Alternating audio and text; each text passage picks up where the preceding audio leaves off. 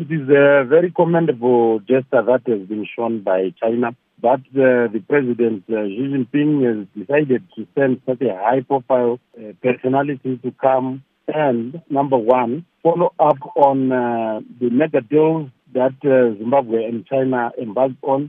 Secondly, strengthen the diplomatic relations between these countries. Number three, strengthen the trade and related issues between Zimbabwe and China. And number four, we know very well that um, it is important that any country that has embarked into a robust uh, engagement trust as ourselves should see such engagements being very reciprocal. It is a very good sign that this reciprocity is bearing a testimony that uh, indeed Zimbabwe and China have been together and are still together.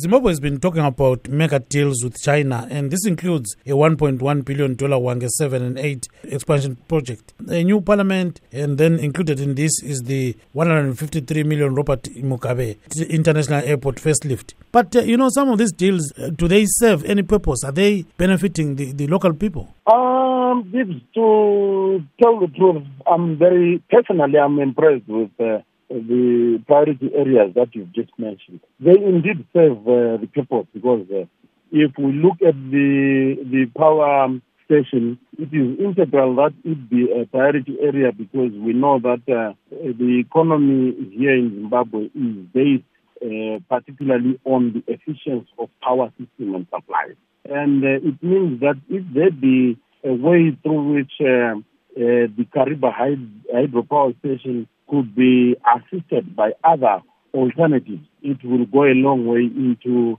assisting the economy, especially in the manufacturing and in the industrial side of things. We really need that. When we come to the parliament building, I'm, an, I'm a parliamentarian myself. I'll tell you that the 210 of us are struggling to squeeze into that uh, small building.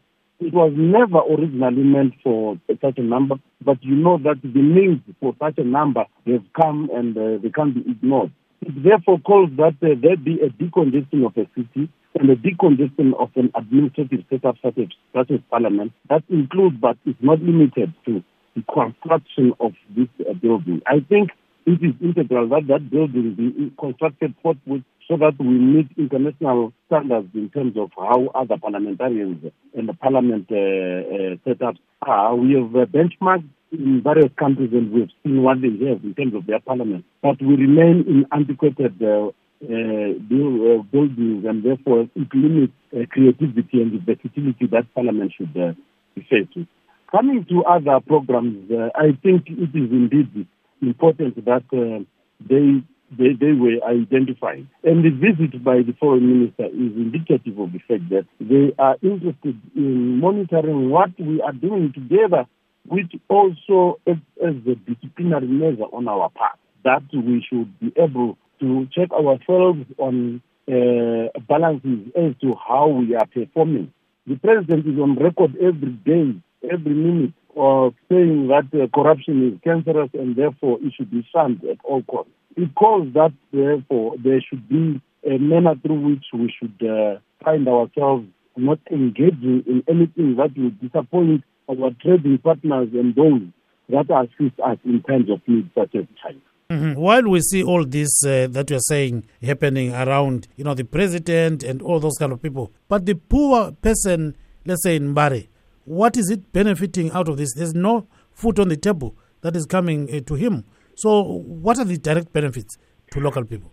Our in, our engagement with China and the subsequent visit of the Foreign Affairs Minister is not a panacea to all our social and economic problems. We have just identified a few priority problem areas that we think we need to be looked at, uh, in, at, at, at this moment in time.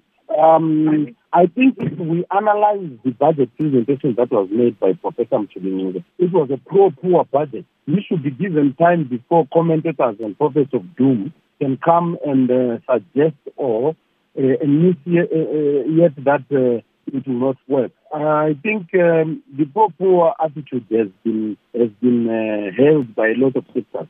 As I speak to you right now, you know very well that the president has embarked into various programs of alleviating hunger in, in, in, in rural areas including uh, urban setups.